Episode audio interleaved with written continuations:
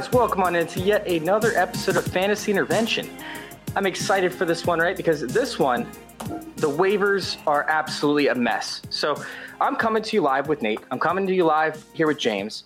And we're going to sit there. We're actually going to talk about some of these waivers and where we can actually find value and which guys we're completely off of. So, with that being said, Nate, you want to go ahead and introduce yourself, tell everybody where they can find you. What's up, guys? I am Nate. Uh, you can find me on Twitter at JanateJack2017. Um, I also write for In Between Media in dashbetweenmedia.com at IBT underscore media on Twitter and with the Join Our Circle crew as well. All right, James Chef, what's up, man? How you doing? Good, bud. Good. Doing well. Um, like Chase said, my name is James. Uh, you can find me at FF underscore chef on Twitter. Um, doing stuff on my website, the tilt is real dot com. Uh, you can find me over at Ball Blast. I'm writing for them as well. And of course, join our circle underscore uh, doing the fantasy six pack every week with Corey Spela and Juan Carlos Pena. Absolutely love it. Absolutely love it. We got it coming to you guys hot and heavy this week. You know, it's something as to where we're trying to sift through this, right? We're trying to figure all this out. And, you know, James over here puts out this this picture, which I'm about to bring up, right? It's this waiver wire heroes, right? And you know, I love following it, and more importantly, I love tearing it up. Right? it's either we, we like to break it down, we like to build it up. There's certain guys that I absolutely love from this. There's also certain guys that I kind of want to fade. And seeing a lot of these other posts, you know, around the industry and stuff, you typically don't get the opportunity to, you know, really look into it into depth. And you know, you just take advice from some of these industry heads. So it's something as to where I wish that I could just throw up something on the screen, you know, and just kind of tear it down or build it up to an extent. So with you being part of the Join Our Circle team at Join Our Circle underscore, you know, fantasy intervention, you know, I, I came to you and I was like, dude, like this is the perfect setup for both of us. You know, this is something as to where we can promote your stuff, yet we can take a deeper look into some of these things that could actually be tricks. So let's go ahead and dive into this. And guys, guess what week it is, right? Guess what time it is? It Oof. is of course. Wait, do you guys want to guess first? Do you guys want to guess what I'm going with this? Because I purposely left it off. It's the most wonderful time of the year. What time is that? It's Playoffs, playoff baby. time, baby. Let's go. It's playoff time. And that's obviously a huge, huge aspect to our industry. You know, these people that have been following us since day one, you know, they're in here to win it. They're here to take home their trophy, right? And guess what? If you guys go and actually go purchase a trophy, right? Trophysmack.com and use promo code CIRCLE. You'll actually get a free $60 ring to go along with that. So you can sit there and you can flick off that free ring, you know, to whatever competitor wish that they won. You know, maybe the, the loser, maybe the person that got in second place. Because if you're not first, you're last. Meanwhile, you can put that massive trophy that you bought for yourself up on on your mantle, you know, up on the mantle right above the chimney, you know, maybe right in front of your wife's picture, whatever that case is, you can put it up there, right? Nate, you're on the same page as me, right? Oh, yeah, dude. I would love to have a trophy for my mantle. I'd like to have multiple trophies for my mantle, like 8, 9, 10, 20. Who knows? Yeah, once again, that is trophysmack.com, promo code circle. But more importantly, guys, with playoff time being here, this is something as to where you've gotten here because of your players, right? You've gotten here because of your roster overall. You know, there's been certain leagues that I've been able to finesse, you know, wins. I actually got a championship one year out of, you know, finessing my roster every single week, just playing these waiver wire pickups and almost streaming every single position. But that's not the way that you most people end up getting to their championships. Most of the people get there to the championships because of their base of the roster they built.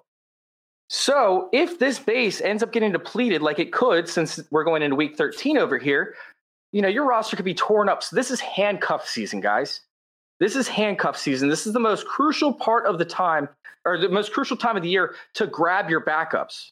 Like, I'm not advocating people go out and draft Alexander Mattison. I don't even care if you have Dalvin Cook. Like, I'm not going out and saying that you should do that. With Ezekiel Elliott, I'm not saying you should go out there and draft Pollard. But this is the time of year where you actually need to go and hop on your handcuffs. You know, when we sit there and we look at some of these guys who can end up taking over, you know, Alexander Mattison is, is pretty much like the perfect example because Dalvin Cook gets banged up. And typically the Vikings like to kind of, you know, save Dalvin Cook for the playoffs. And they are making a playoff push, by the way, especially with the NFC and how bad these divisions are. You know, we could look at, at Derrick Henry, who sometimes has a tendency to get a little bit banged up. And we've seen McNichols step into a backup role. You know, we've seen D'Onta Foreman step into a backup role. You know, even with wide receivers, there are handcuffs to wide receivers in some perspectives, right? Like I'm not sitting there and going out. I guess the, the perfect example, by the way, is the Falcons, right? Because you have per- certain players that will step into certain roles when certain guys get hurt. But you know, like there are actual handcuffs. So like Van Jefferson, which is gross for me to say, for the Rams and Josh Reynolds, like these guys are actual pickups. So if you have a stud that has a significant role in this offense, you need to get the replacement in there. And you know, whether you're sitting there and and trying to trade for them if you guys don't have trade deadlines, or you're actually going in there and you're picking them up off waivers, this is the time of the year. So with that being said, you know, there's certain guys that, that we're going to be checking out you know, guys that are going to be taking over for the Will Fuller, which we'll go into here in a little bit. You know, certain guys that that you might want to hold on to, like a Kerryon Johnson, who performed pretty well over the Thanksgiving week. But in all reality, we have to break down and we have to look at these exact connections and also try and find guys that might have a bigger opportunity in the upcoming weeks to come. Upcoming weeks to come. In the upcoming weeks. so let's go ahead and start out with the streaming quarterback since that's where we go almost every single week. I'm going to go ahead and bring up your page real quick. And we are going to talk about here it is. Drum roll, please. Kirk Cousins up first for your quarterback position. Go ahead and tell us real quick, James, why you like Kirk Cousins, you know, why he's a waiver wire pickup, you know, and why I was dead wrong last week. Yeah, I mean, the chips fell in my favor, Chase. Uh, Kirk Cousins now currently sitting at QB 12 off of back to back weeks with 300 plus yards, three touchdowns, and 21 fantasy points. Uh, no Adam Thielen, no problem. He had a, Justin Jefferson step in, 13 targets. He hooked, hooked up with him for seven for 70 and two touchdowns. Even with a chipped up Dalvin Cook, it, could go the other way, like you were saying with Alexander Mattison. They may want to rest Cook a little bit later on in the season and I think Kirk Cousin obviously gets gets it done against the Jags this week, 30th against the quarterback, allowing 21 points uh, per game to the quarterback position. I, I don't see a, it being a problem with Kirk Cousins going forward. Yeah, Nate, where are you standing on this? So I've kind of shifted my opinion after looking at a few things. I mean, he hasn't been horrible. Uh, he's had he had that one week, week two against Indy, where I was negative one point four points. I think people in Scott Fish Bowl, he was like negative twenty points, real bad, like bad, bad. But I mean, really, so the last three weeks, four weeks, twenty six points against Detroit, twenty one points against Chicago, 29 against Dallas, and then 33 against Carolina. They've got Jacksonville, Tampa Bay, Chicago, and New Orleans coming up. The only one there that really concerns me is New Orleans. I mean, otherwise, those are I think those are good matchups. And if Cook is banged up and they do want to rest him, and you've got Justin Jefferson out there, I love Cousins. I, I really do like this one a lot. So for me, you know, and my whole deal with it last time, by the way, last week was the fact that I didn't know that he would see the volume. And, you know, by the way, like the the who is it? The Panthers defense, right? Like they normally don't stop the running back on a regular basis. I thought Dalvin Cook was going to have a hell of a day. Instead, he goes out there and puts up what like 19 rushes for 61 yards or something on the lines. Yeah, like you know, points. It was bad. Like it was it was absolutely brutal. So when you sit there and you know you're in a losing position because your running back can't move the ball in a run based offense, then of course you know he's going to have to throw a little bit more often than thought. But in all reality, if we sit there and we look back at it, right, like yeah, the Panthers were up 21 to 10 up against the Vikings, but overall, the Vikings might have played a slightly better game. You know, we're sitting there, we're looking at it, and if Jeremy Chinn didn't get two of those back to back fumble, scoop, and scores, then guess what? Like, this would have been a blowout essentially. You know, we're talking about a 15 point difference. So for me, I'm not sitting there and, and, looking at the Jacksonville Jaguars as a team that has been able to stop the run.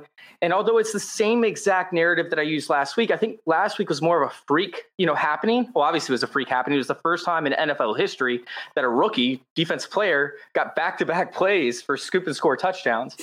Um, you know, but, but, it's something as to where the I, I just don't see that rushing floor being as low as it was this past week. I mean, this is the second highest pass run ratio so far they've seen this season.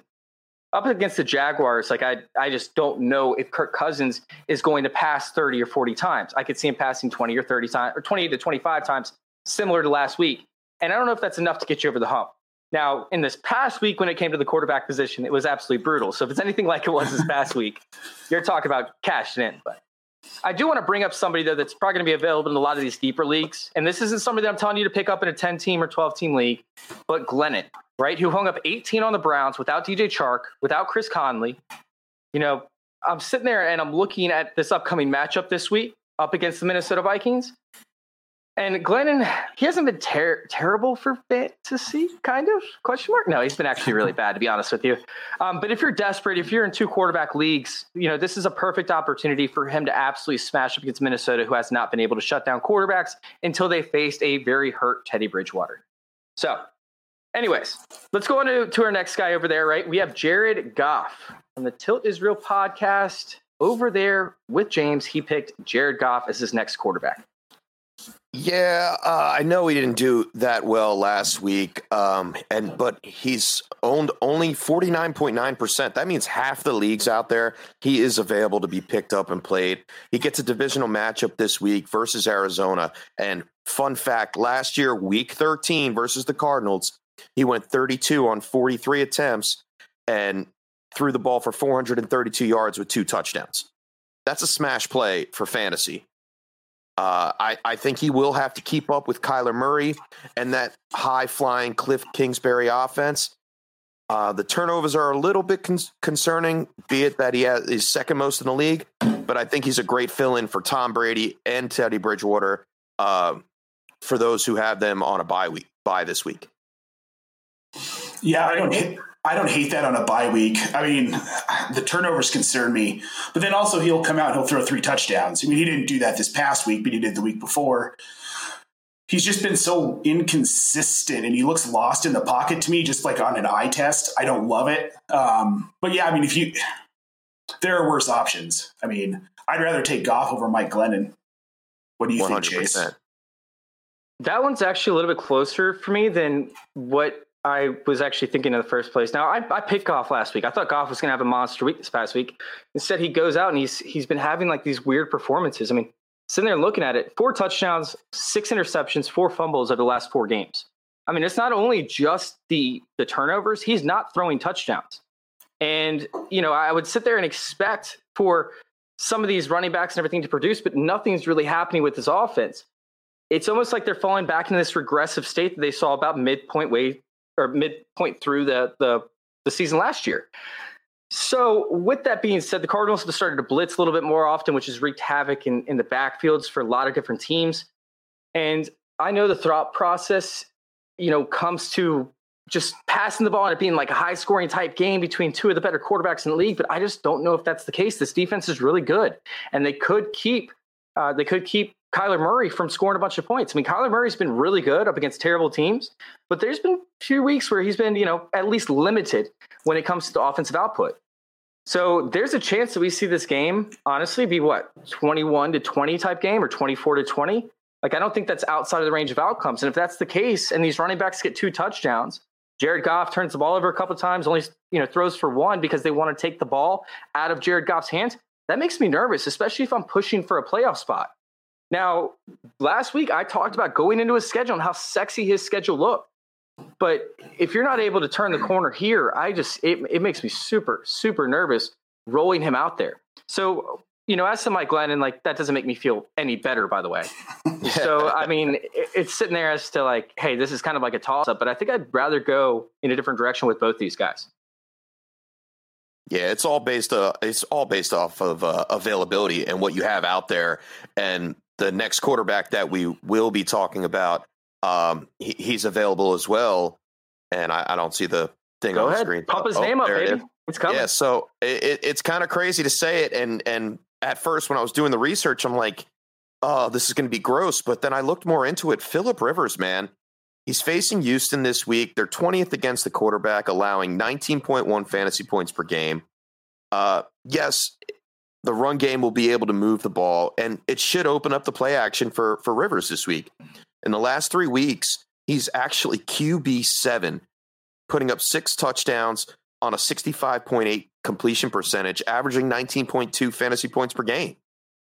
In weeks 13 through 15, he faces Houston twice and the Raiders.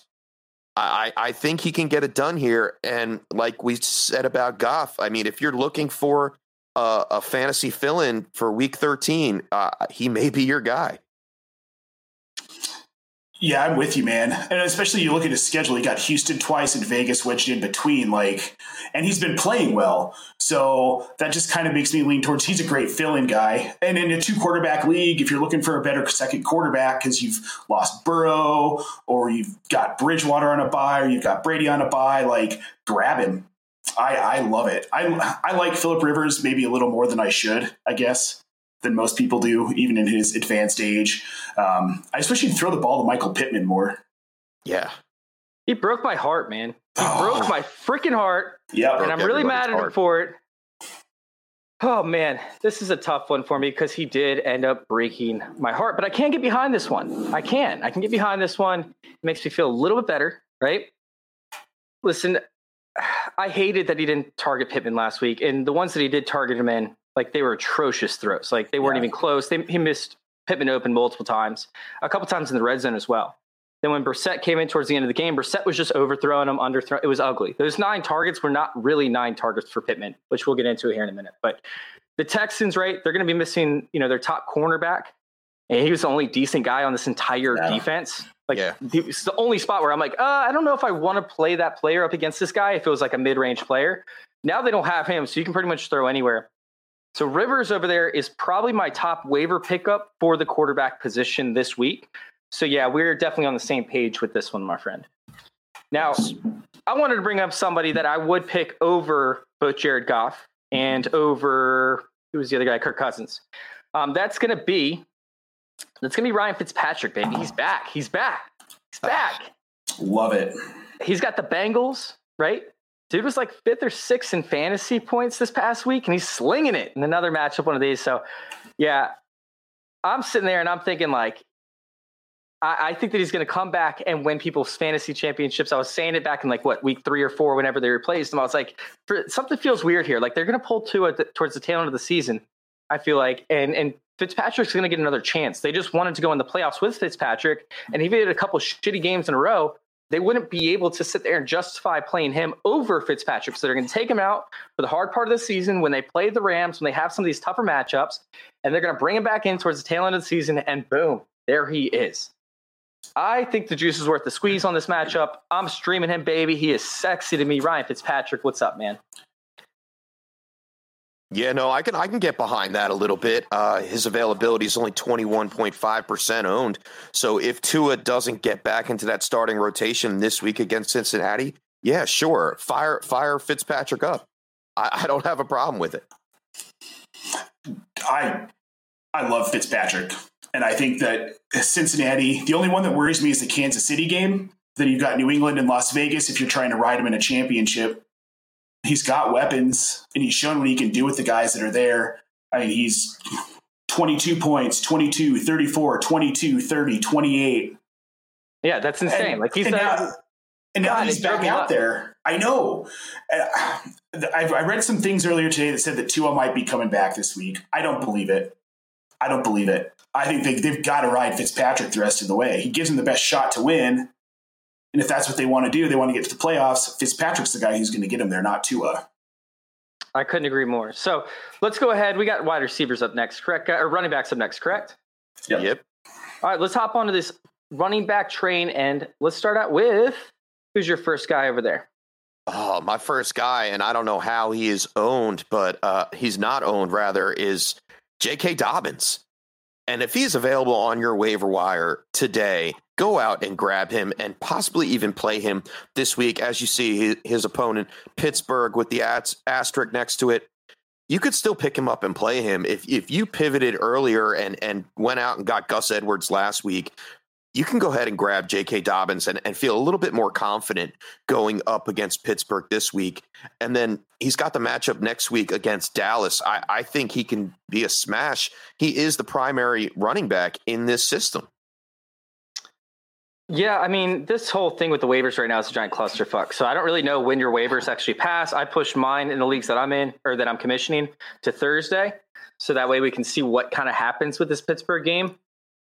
But I mean, honestly, like I'm sitting there looking at the fact that J.K. Dobbins could either be a league winner by being a handcuff type play if if Ingram goes out or something like that, or he could completely destroy your team and implode because there are weeks where he does not produce. You know, but looking at the schedule, man, the schedule is sexy. Dallas, Cleveland, Jacksonville, uh, the Giants, Cincinnati. Like that's a sexy ass schedule that I want to absolutely have ownership in. So J.K. Dobbins, if he's not owned, needs to be on the roster at least. You don't have to play him, but you at least have to have him on the roster. Yeah, my only worry is is Harbaugh going to use him because you keep thinking he's going to get all these carries, then Harbaugh just doesn't do it. Ah, it makes me nervous, but I've also got him rostered like in four leagues. So obviously, I believe in him. I would just wish John Harbaugh would. Yeah, it's definitely scary. I'm, I'm going to be playing up against Dallas for sure. Yes. Um, you know, yeah. Jacksonville in most cases, but I might hold off on him in the championship week up against the Giants, to be honest. Yeah.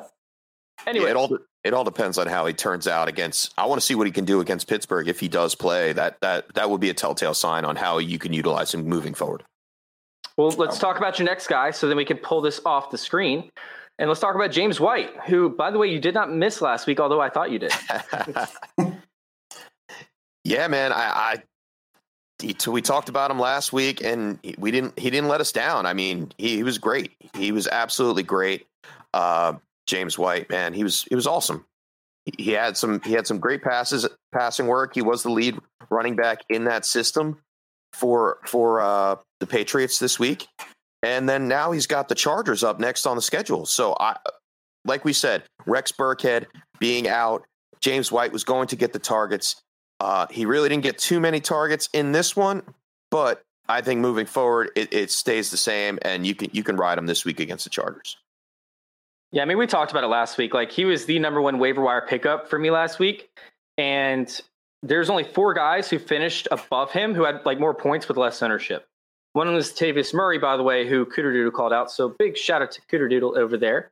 She called him out on Wednesday. If you guys want to check out our Wednesday show tomorrow night at 8 o'clock, make sure you guys join in. We got a full cast, full team of guys and girls over there to entertain you guys. But yeah, she called it last Wednesday. So when it comes to James White, I'm going to still I'm going to still play him if I need to up against the Chargers, but after that, I'm going to go play it by ear and play it by matchup. Like I'm not saying he's an every week start after this. I will most likely start him in this upcoming matchup if I if you know as a flex option, not as a starting running back. But he's a guy that at least should be owned minimum. I'm just hoping you guys didn't miss your chance with the past two weeks him scoring what 28 points or 29 points combined. Yeah, 29. Yeah, so you guys might have missed a chance, but I'm still going to play him this week. It was a little concerning to me. He only got one target last week, but then going through, like, that's quite an anomaly. I, I would expect that to pick up again this week. All right. What about the next guy you have on there? Cam Akers. Yeah, Cam Akers. I mean, he's coming off of back to back weeks with a touchdown. More of a stash play for me, um, like a quiet kind of handcuff. Not a lot of people talking about him and his uptick uh, in in in ownership is starting to increase, but I, I think uh, he might be something of, like I said, a stash play going up against the Cardinals and the Patriots. But if something were to happen to Henderson, I, I think Cam Akers could be a smash in weeks 15 and 16 going up against the Jets and Seattle. Yeah. I mean, as an individual option, I don't love him at all. Like, I'm not a huge fan of, of Cam Akers being like that guy that's going to take touches away from Malcolm Brown and he's going to be starting running back when Henderson is there. I don't see that happening. You know, when it comes to being a handcuff, that's great. But you also still have to keep in mind that that you know Brown is there and Henderson. So for him to get a significant workload, he would have to beat out both those guys. Now, he does have a great schedule coming up. But when you sit there and you break down the past two games that he's had, he punched one of or his only look when it came to a, a target in the red zone. That made him relevant in the previous week. And this past week, he had the biggest hole that any running back has seen this entire season. He took him for 58 yards, but then he got caught from behind by like three different guys. You know, that was one of the big knocks with Cam Akers not having that breakaway speed, not having, you know, that elite at the elite athleticism, which by the way, I still like Cam Akers, but I just don't love his situation, you know, going forward as an option to dump your FAAB dollars onto. Now, if you have Brown, if you have Henderson, then yes, you want to own this guy. But as an individual, I guess, uh, player that you want to own as a running back. I think he's more of a roster clog for some of those guys that don't know when they're going to be able to play him and are holding him in hopes that he ends up going off. Like I said, just burning a roster spot. I mean, we take a look this past week once again, just to revisit that. He had less than three yards per carry if you take out that 50 yard run. And that's pretty much the story of his entire season so far. Yeah, I mean, with that situation, like you said, if you're not, you don't have one of the other two guys on your roster, I wouldn't want Akers. It's, it, that running back by committee is too risky, especially going into the playoffs. I just, I just don't like it. Yeah, it's not like a Boston Scott backup for Miles Sanders, you know, like where he's going to immediately step in and get 60 to 80% of the workload. He still has two other guys to beat out, and he's going to be lucky to see, you know, even 50% of the workload because they'll probably bring in another running back. Right. So, you know, it, it's something as to where I need to see that that major role and to waste a roster spot at this time of the year, I'd rather handcuff one of my own players instead of handcuffing somebody else's when I don't even know how the playoffs are going to shake out. Right. All right. So who's on your next spot over there for the running back position? Well, we're sticking with the handcuffs uh, theme today, and and up next is Benny Snell, and it's Snell's shot to show out this week up against Baltimore. He will be the primary back, and in Week One, the last time he got a majority of the snap share, uh, 19 attempts, 113 yards, and a touchdown. He is that last minute add. If he's available, you grab him, especially if you're the Conner owner. Um, we all know that Conner in the past has been in and out with injuries, and he pretty much has faded in the back half of the of the season so far. So yeah, grab Benny Snell. He, he's a great handcuff, and he may be a, a low end RB two this week. I'll, I'll take Benny Snell to an extent. But go ahead. What were you saying? Oh, I was going to say this week, yeah, I think he could be a good play this week, but I mean, really, he's just kind of a handcuff guy for me. As long as Conner is playing, which with COVID and his situation, who knows what's going to happen with him the next couple weeks. If you've got the room for him, I'm just not going to spend much FAAB on him. I mean, when it comes to me, like I'm just games and three out of the past four, they've abandoned the run. You know, they've gotten to the point where the Steelers are back to where they were with with you know Antonio Brown passing the ball 550 times a season you know, and it's kind of shocking to an extent, but this past four games, that's what it's looked like. So with Benny Snell, sure, you can handcuff him, but once again, as an individual option, even if James Conner gets hurt, we don't really know the upside that Benny Snell could have. You know, I'm not sitting there trying to trying to own or spend a bunch of FAAB on Benny Snell unless I have him. Now, I do want to talk about my number one waiver wire pickup of the week and somebody that we already brought up because Cooter Doodle predicted it. But that's Latavius Murray for me. I mean, he's been melting faces with Taysom Hill out there, quarterback. And Kamara, he's been non existent because he's not seeing those same checkdowns. Murray has a better grasp of what the Saints want to do on this offense, and he's a better blocker too when it comes to the RPO. Do they have a land on the schedule next week? I think this could absolutely be a smash play for Latavius Murray. Although Atlanta, by the way, has been better up against the running backs, I still think that they could smash this week trying to defend up against the RPO, which Atlanta has not seen a lot of so far this season. Nate? Yeah. Yeah, I, I have nothing to add. I mean, you said everything I was thinking. I've always Latavius Murray kind of reminds me of Mark Ingram when he was in New Orleans, that type of runner. Yep. And with Taysom Hill, I mean, clearly he's getting more carries. He had 19 carries for 124 yards and two touchdowns against Denver. Not to say he's going to repeat that performance necessarily, but I think he's got a pretty. His ceiling could be decent for the playoffs. I don't hate it. Yeah, no, I, I'm sorry. Uh, no, as I just say, you can't argue with Cooter Doodle, man. yeah, no, we definitely don't argue with Cooter Doodle. No. And 46.3% ownership of Latavius Murray. He's available. And if you are the Kamara owner, you definitely need to go grab him as a handcuff going into the playoffs, especially since Brees may not come back until week 15. So we could see more Murray going forward, at least for the next couple weeks. All right, I just want to mention a couple other guys. I don't want to spend a lot of time on this, but Devontae Booker, if you have Josh Jacobs, should have already been rostered. And I hate him, but he's a guy that that needs to be rostered if he's not already by Josh Jacob owners. I don't love him as an independent play, but if you're trying to, you know, maybe block a guy that you're competing with to get into the playoffs, I could see that as a potential block. If you're willing to spend like five bucks on it, and that other guy has like nothing. Um, I know I, that made you, you know, sick, Nate, but yeah, threw it in my mouth just just a little. Uh. but uh, DeAndre Washington, I'm willing to take a shot on again if he's the starter. You know, if we see Salvon Ahmed out and Gaskin out as well, I'm going to take one more shot on him up against the Bengals. Should be a very easy matchup. And in deep leagues, I like DeAndre Washington. Now, the wide receivers where the money's at this week, right? Because there are so many wide receivers. There's so much opportunity that's popping up. There are people coming back from injuries. Everybody's getting ready for the playoffs. They're gearing up. They're ready to rock and roll. So let's go ahead and start out with the first guy that you have up there for the wide receiver position. And that is Jakobi Meyers. He has stayed consistent with his target share outside of week 11, where they ran the ball a lot against Houston. He has double digit fantasy points in every game except that Texans game.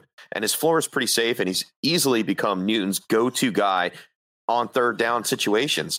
I, I think you can roll with Jakobi Meyers going forward. Go ahead. I know you're going to agree with him, Nate. So go on. Just roll with it. I agree. I like Jakobi Meyers. He's become a favorite target of Newton. Who knows what's going on with Edelman? I mean, is he going to be effective when and if he comes back? He's a good short range guy. Newton can't throw the ball super deep. Meyers is that guy that's running some of those underneath routes. I like it. I like him a lot. I if he I can't believe that we're talking about him as a waiver wire add still. I figured he'd be far more rostered than he is. Yeah, it's pretty crazy his availability. Yeah. So I love Jakobi Meyers, you know, going back to last year when he was still, you know, an undrafted free agent. I, I love Jakobi Meyers. Like I thought he was, you know, the guy to own in this offense. Now he ended up dropping a few balls. Tom Brady didn't like him, so he made his way to the bench. But with that being said, this schedule upcoming is absolutely brutal for Jakob Meyers. and it's something as to where it makes me nervous to play him. I mean, we look at this upcoming game, right? And he's got the Chargers, and you've got you've got Hayward over there. He could shut down this Paxton attack. You know, then you have Edelman potentially coming back after that. Edelman could end up taking those snaps away from the slot. Now he's talking about, you know, split snaps in the slot. If he goes back to the outside where he has been playing, dude, these the schedule is absolutely insane. I mean, we talked about like the Dolphins, the Rams are just two of them that I know off the top of my head, not to mention the Chargers we just brought up. So, oh yeah, here it is. Uh, yeah, Miami, Los Angeles Rams, and Buffalo. So he's going to see Tre'Davious White. He's going to see Patrick or uh, not Patrick Ramsey, Jalen Ramsey, and he's going to see either Xavier Howard or Byron Jones. Like that's not something that I want my my wide receiver to be up against. So I play Jakobi Meyers all over the place. I think this is going to be the point where I'm going to pump the brakes and go a different direction. Hmm. Fair enough. Well, I mean, if you have to go in a different direction, Chase, you can go out there and still pick up Allen Lazard somehow, some way. Only owned in 27% of ESPN leagues. This is a no brainer here. All right. He scored a touchdown this past week against the Bears, who are the fourth best against fantasy wide receivers. So why is he not owned? He's obviously the second or third option in the Packers offensive receiving corps, but Rodgers trusts him. And when Rodgers trusts someone, you need that someone on your roster, and it's Allen Lazard. Yeah, I mean, with you know, with this matchup, they were going to attack Jaylon Johnson. That was obvious, and that's what they did. I mean, you're not going to attack Kyle Fuller. You're not going to attack that slot. Like you're going to attack Jaylon Johnson. So that's what they did. It was very successful. They started out attacking. I think it was Buster Skrine to you know try and make them think they were going underneath, and then they just hit Allen Lazard time and time again over top. So that was going to happen. Allen Lazard should be rostered. I don't think we need to spend much time talking about it. He should already be on rosters. Cool. All right. Yeah. All right, next go. guy. Go ahead. Oh, this is one of my favorites. Denzel Mims for the New York Jets. Uh, he's had at least seven targets in four out of the five last of games that he's played. He's only played in five games this year. In weeks 13, they get the Raiders, Seahawks, Rams, and the Browns. They will have to throw the ball. Denzel Mims has four three eight speed, and in his senior year in college, he was the second in contested catches with 20. I think even with Darnold throwing him the ball, he will do well going down the stretch in the last leg of the season. Go out and get some Denzel Mims. And he is old sticky paws from the Baylor Bears. He will definitely be grabbing some of that sweet, sweet end zone by the end of the season. Yeah, his roster's just dirty. That's all I got to say. Like, yeah. he's already beyond two. He could be a league winner. Yep. But go ahead, Nate, if you want to elaborate. Oh, I, just, I mean, 80 plus, 90 plus snap shares. Uh, he's on the field all the time. He's getting the targets. Uh, like Chef, like you said, eight, seven, eight, and seven. Outside of that one week against Kansas City, where only had three, but that's Kansas City. I think this guy, if he's somehow out there on waivers in your league, go get him. All right. Well said. Enough said. All right, let's go on to the next guy who should already be owned as well. Like this is like yeah, this is crazy, talk- and I think it just breaks down to the fact that a lot of these people and a lot of these receivers, like they're out of it. So a lot of these players are going to be a lot less owned than what it looks like. So you need to go check your waivers for these guys. You know, I'm not saying you know don't go check your waivers for these guys, but in a lot of leagues that aren't going to be as competitive, you're going to see some of these guys kind of just you know not attaching themselves to rosters. So this next guy is somebody that has to be on. Yeah, Nelson Agholor, we had talked about him last week. He made our list, and we were all expecting another breakout. Unfortunately, that wasn't the case, as the Raiders couldn't get it done uh, against the Atlanta Falcons. Um, it, yeah, it was really ridiculous. Um, with that being said, he still had five for 54 on six targets, which is a nice solid floor. If and we've seen him boo boom over 20 points. So I think, like Nate said last week, uh, his game log looks like Morse code one up, one down, one up, one down. But I, I think after seeing him up against Atlanta, even when the when the Raiders didn't do a good job, uh, and we saw that kind of a floor game, ten point four fantasy points. I think uh, I stay true to him moving forward into into week thirteen against the Jets. Yep, I don't really have anything else to add, Nate. So if you want to roll off this, you're good said the magic words. They're playing the Jets. I mean, that's all. That's all I've got. All right. So on to this next guy. Before you actually name him, he should already be rostered as well. And I don't care about this past week. Those targets were stupid. Like it was so dumb. They could not hit him with any sort of accuracy. So go ahead, tell us about this next guy. Yeah, we already had talked about. Um, I'm sorry, Philip Rivers. We already talked about Philip Rivers. So it may seem like we're picking on the Texans a little bit, but uh, we mentioned Pittman last week, like you said. Yeah. But we should be picking on the Houston Texans. Exactly. I think uh, Pittman, Michael Pittman, he gets back on track in week 13, and then he goes up against Vegas, and then Houston again in week 15. You definitely want him over Hilton, who put up four for 81 and, and everybody's like, oh, rush to the waiver wire and go grab T.Y. Hilton now that he actually had a fantasy relevant day. No, that is not the case. Michael Pittman is the wide receiver you want in that offense. Yeah. I mean, like I talked about, targets were wildly inaccurate, but he still saw nine of them. You know, if Philip Rivers can tame his arm down a little bit and stop throwing these just bizarre balls from time to time, Michael Pittman will be in there. He'll be a lock, man. He will be a lock. Yep. All right. You want to bounce on the next guy? Let's do it. Who we have up next? Scrolling down, we've got. Go ahead. This is your. All right. All right. So I know I'm going to get some scrutiny on this one. We already talked about Jakobi Meyers. Um, I'm, I'm going to pick a little bit on Julian Edelman here. He's on the COVID reserve list right now. He's coming off of IR. So he's on two reserve lists, which is quite frankly scary. But think about it in weeks one, in week one, he he smashed. Okay, and then now he he has to finish. The, if I'm sorry, if the Patriots want to get into the playoffs, they need to have a solid connection with their receivers. Edelman is that go-to receiver in the offense. When Edelman comes back, Jakobi Meyers will be pushed to the outside. That's another reason why I like Jakobi Meyers to stretch the field. And he's a stash for me. Weeks 15 and 16 against the Dolphins and the Bills. If Edelman comes back, you have to play him. He will be the number one wide receiver in that offense. Yeah, with me, I'm staying away from Edelman. Like, I don't even know if they're going to have to pass in those games that you mentioned. You know, they might just run the ball constantly. And he was all right in week one and then boomed in week two, but he sucked after that. Uh, meanwhile, he has Jakobi Meyers, who's playing the slot that he's going to have to split snaps with. And yeah, I mean, it just hasn't been a very efficient passing offense as a whole thing. So Yeah, I'm not sitting there and looking at Julian Edelman as a a must and or somebody that I actually even want to pick up. I'm going to leave him on waivers. Very similar to why you know I'm kind of over Jacob Meyers for the rest of the season. You know, I don't think both these guys can be successful in an offense that doesn't pass. All right. All right. So I want to know one thing, James. James. James, how are you going to leave my boy Collin Johnson off this damn list, huh? Ah, uh, man, you can't go chasing the points. Don't chase the points, James. It's not chasing the points. It's chasing the production. Both him and Gabriel Davis have had just out of this world weeks so far this season. And I know that it's inconsistent. But to be honest with you guys, both Collin Johnson and Gabriel Davis both performed, outperformed every single person on this waiver wire list so far. Now, as for Johnson, you know, yeah, he he has Chark and Conley who both could be coming back but neither one practiced last week. And they got Minnesota, then Tennessee.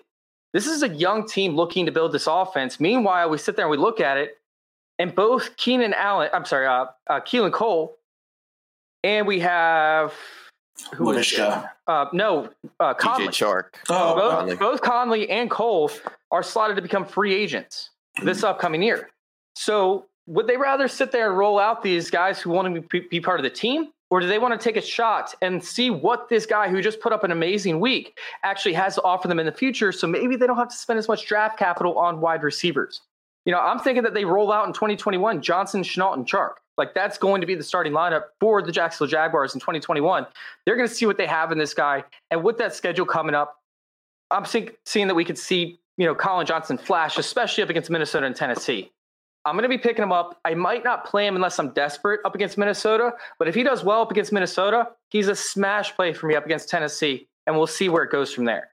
I want him on my roster prior to anybody else grabbing him, though. When I can still throw a buck at him, or maybe not even spend a, a waiver wire bid, like, dude, I want him on my roster. He could be an absolute monster in the red zone. Now, Gabriel Davis, right? John Brown isn't expected to be back anytime soon. And anytime that he gets a significant amount of snaps, like he puts up points. And we're talking about one of the best passing offenses in this league. And he's at minimum the third option, if not the second option. You're telling me you don't want the second option, one of the best uh, passing offenses in the league? Come on, Gabriel Davis is an absolute pickup and a play in some cases where we see Cole Beasley with a tougher matchup in the slot. I love Gabriel Davis. Tougher schedule, but I want the number two in, in this passing offense. Same. Uh, I, I, like Gabriel Davis, especially in, in dynasty formats, but he is hard to peg for me because he's only had more no more than five targets in one game this season. He is a true boom or bust that I don't want to risk my fantasy trophy on. But yes, like you said, for for dynasty purposes, I I, I do like Collin Johnson, especially with the points you made, um, especially if they get another quarterback in Jacksonville and and Davis moving forward. Yeah, John Brown, he's most likely out of here uh, sooner rather than later. Yeah. All right, another flyer. This one's more of a flyer for me. Gabriel Davis is a real pickup and play, by the way, depending on the matchup that Cole Beasley has. But this one's more of a flyer, and that's Cordell, Cordero Hodge. Right, I've been talking about him for weeks now, and unfortunately, he's had these games where he's been playing in the rain, and it's been just nasty weather week in and week out. But finally, he had a little bit of a, an easier schedule, and guess what? At least when it comes to the weather, and he gave you decent production. You know, against Tennessee, where Tennessee just blew out the Colts, you know, running the game in, you know, Cleveland, where they can't stop a running back in some weeks, we could easily see, you know, Derrick Henry give this t- uh, Titans team a two touchdown lead. You know, Cordero Hodge might be that guy that Baker Mayfield has to target deep. And although Baker Mayfield hasn't been extremely accurate, you know, we're talking about a guy that all he needs is three catches and he's going to give you, you know, 50 plus yards and a touchdown in a lot of those cases and he has a he has boom potential written all over him too. So in deeper leagues, I like Daryl Hodge, especially this week up against the Titans. You guys have anything to add to that? You sold me. Yeah, I, I like it if if the weather holds up. It seems like Cleveland gets the gets the worst straw in that in that uh stack most of the time with the weather. But yeah, yeah it right. does. I also want to pick up Sanu as a stash. He saw like what three red zone targets or something like that this past week from Matt Stafford in an offense that is dying for wide receivers. Uh, he only had a few snaps, but he still saw a ton of targets. So Sanu is going to be a pickup and stash. I'm not going to be playing him off the bat or anything, but I will keep him on the back end of my roster, especially for deeper leagues. But even like 12 team leagues, if you're like if you're sitting there struggling at wide receiver, you know, maybe you had Will Fuller, who we're about to talk about here in a second, and you can't get a hold of some of these other guys because you ran out of FAAB. I don't think that Sanu's a bad play. I don't think he's a bad pickup and, and stash at least. Now, the two biggest adds, right, of the entire wide receiver slate actually come down to the team who just lost, right? Their number two option and their number three option the week before that. This is the quarterback, right? Who's top five in yards, top five in completion percentage, top five in touchdowns, and he's first overall in yards per attempt and adjusted yards per attempt. So, man, I'm gonna be like Snoop Dogg, right? Like I'm gonna be pulling out this money gun and I'm gonna make it rain all over both these guys. I am making sure that I end up with Isaiah Coulter, and I'm making sure that I end up with Coutee as well. I do think that they will likely bring in some sort of competition, but both these guys know the offense. Both these guys are somewhat comfortable with Sean Watson. And I think that both these guys have a tremendous amount of upside with a high floor. Now, Coutee more so than Isaiah Coulter, because I don't think Isaiah Coulter has even played a has even played a snap yet this year. No. But either way, they're expecting, at least from the, the Texans website, they're coming out. All the beat reporters are saying that he is the number three option in this offense. Uh, the other guy that, who's out there right now is like Steve Miller or something like that. He's just a gadget type player and a special teams guy. So Isaiah Coulter is that third option, but Keke Coutee for me is a smash. Yeah. Yeah. I like the Keke Coutee uh, take on that. I'm not so big on Coulter. I think the third option in that offense will either be the running back or the tight ends that we'll talk about in a little bit. Yeah, and, that's something as to where, like I said, I brought that up. And to the point of the running back situation, I did do some research about over a year ago or so where if you saw a wide receiver one or two leave, one that was actually significantly involved in the offense, the uptick in targets actually went to the pass catching running back in most cases.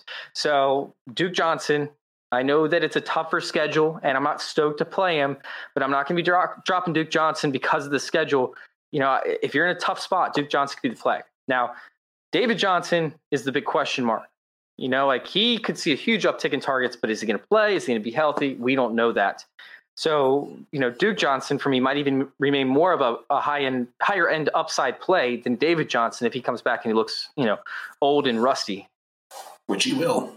Yeah. Now, on to the tight end position, right? Let's go ahead and bring this tight end position up. Oh, man. And Robert Tonyan. Oh, my God. I don't know how he is not owned. Like, I, I don't get it. I just don't get it. Are you guys not listening to us? 46.1% owned. I, I don't I don't believe it. If he is available, go out and grab him and then just smile for the rest of the season. His last four games are up against Philly, Detroit, Carolina, and Tennessee. Three team three out of the four teams in the bottom half of the league against tight ends. Uh, he he's obviously got a report going with Aaron Rodgers. And and we talked about Allen Lazard earlier. I, I think he is just as much trustworthy as Allen Lazard is in that offense for Aaron Rodgers. Yeah, I've been talking about Tonyan now for for six weeks. I don't. I didn't even write show notes for this because I'm just so yeah. over talking about him. Like he should already be up. Yep. All right, the other one for you down there at the bottom, if everybody could see. Yeah, I really like this one, and I've been calling his name a couple times uh, these past couple weeks. Say Trey Burton. Name, say my name. Uh, I liked him when he was back in Chicago, and he just didn't pan out because, well, Chicago's offense sucks. Um, but Trey Burton, at least 25 yards and a touchdown in his last two games, easily one of the most underrated tight ends this year in the league. He gets a, the same sweet schedule like we talked about earlier with with Michael Pittman and Philip Rivers. He plays Houston twice and Vegas in the middle. Uh, I I think there's yes they throw the the the touchdown passes, the eh, I'm sorry, the red zone passes to the tight end position. You don't know who's going to get it, but obviously Trey Burton is getting those targets in the end zone. So I, am going with Trey Burton if I'm in if I'm in some need of a tight end this week. Well, and don't forget they've they got him two rushing touchdowns this year too. So they like to use him in different ways. So you never know how he's going to score and Philip Rivers, I mean, I, I think about Antonio Gates. I think about Hunter Henry when he was in San Diego slash LA. And Burton seems to be that guy for him now more than Doyle. Yeah. Yeah. It, it's something as to where uh, Trey Burton is the go to option. But, you know, we never know what Philip Rivers is going to do. So that does make me nervous. But hell, I have Trey Burton almost every league. So once again, yep. I've been harping on it. I'm not going to talk about it too much. But. Yep we do want to talk about two guys who we brought up earlier. You know, Akins and Fells over there, who are seeing the majority of the snaps. Pharaoh Brown's in there screwing things up too. Like, you know, this thing is is kind of up in the air. But I like both Akins and Fells. Akins more so than Fells to be the waiver wire pickups, as Akins is typically more involved in the pass catching, uh, you know, scheme of things between the twenties. Now, when it gets in the red zone, that's more so Fells. But you know, Will Fuller wasn't a red zone target. You know, like Randall Cobb to an extent was not a red zone target. So we're talking about Akins potentially making up some of that that yardage, that gap yardage that's going to be missing. I love Akins as a pickup, but I still, if I don't have an option to pick up Akins, I will try and put a few bucks out for Fells. Yeah, no, I like Akins and and his availability four point five percent ownership. That's Fells two point two percent ownership. Don't even put a bid in on Fells. Just wait until your waivers clear and just and strictly just pick him up. Uh, uh, Akins, you might have to spend a dollar or two on him. I don't I don't see anybody really going out and grabbing him, possibly because of I'm grabbing the him. loss Grabbing of him by the Fuller. Yeah, you're grabbing him by the balls. um, but yeah, I, I like I like Akins more so over over Fells. We saw what he could do uh, up against Baltimore in Week Two.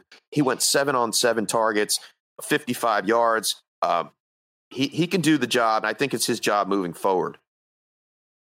Now, there's one guy that I want to bring up that's dynasty add, right? For all you dynasty dynastyers out there that are listening right now, what is his name? Kyle Warring? Warren? Cahill Cahill Cahill, Warring. That's right. Yeah. Yes. I haven't said his name in so long that I forgot how to say it. and I know how to say everybody's names. But that's how long I haven't said it in because he has been injured pretty much since 2019. You know, he can't stay on the field. And then when he does see opportunities, it's far and few between. So when I sat there and I broke down the salary caps, you know, looking at some of these things, I did find out something very interesting. They can move on from Fells in 2021, this upcoming offseason, save four million in cap space. And I don't know if you guys knew this or not, but he's gonna be 35 in Yeah, he's up there. 2021. I didn't know that. right. Like my Yeah, mind is old. like blown. Like I had no clue that he was that old. God, he's so old. That's Yeah, why. man. Yeah, well, he's he's younger than us, Nate. Don't worry. Yeah, I know. Younger than us. You guys are so old, Thank God. man. So old. I don't look as old as uh, Darren Fells does, but yeah. Uh, yeah, I, I think I, Akins was the the dynasty snag and grab and stash in the beginning of the season, and he's going to be the guy going forward in the offense. He looks cleaner, he looks crisp. Uh, Deshaun Watson loves using the tight end uh, on short routes. I, I think Akins is a smash, and and if you if you think Cahill Warring is going to get in there, I, I like him more of as a as a uh, as a blocking tight end. But hey, if you want to take a shot on him and he's free, why not? If you have the space. Might as well. Yeah, I think he's perfect for dynasty leagues, especially with how the tight end landscape is so fucked up. So that's pretty much going to wrap us up. Do we have anybody else we wanted to bring up for the waiver wire show? I think we're solid. I think we covered everybody. All yeah, right, man. pretty much. I mean, yeah, we covered a lot on tight ends. I, I don't think I have anybody else really. All right, Yep, well, nope. Make sure, guys, to check us out tonight. I'm going to be going live with Steffi Smalls. Steffi Smalls is actually in the house with us right now. Steffi Smalls. She is going to be live with me doing the injury report tonight, where we're going to sit there and we're going to dive into these injuries. We're going to figure out exactly which players you should avoid, which players you should, you know, actually hop onto, you know, which ones to be concerned about, and which ones that we don't even know what's going to happen. Like, you know, there's going to be tons of questions all about it. So make sure you guys tune in for that. YouTube.com slash fantasy intervention for the injury report live at eight o'clock tonight. Excited for this, guys. We're going to smash faces while we cry. Guys, that's going to wrap it up for us. Y'all want to let everybody know where to find you? Just find me at Janae Jack 2017 on Twitter and with In Between Media. And you can find me at FF underscore chef on Twitter, everything at TIR underscore pod. And check out the Fantasy Six Pack on Wednesdays on YouTube on our Join Our Circle underscore channel. Absolutely. And last but not least, you guys can check me out at FF underscore intervention. You guys can also go join our circle over there on Patreon, patreon.com slash fantasy intervention. And join our group. Like join our Twitter. Go follow our Twitter page, right?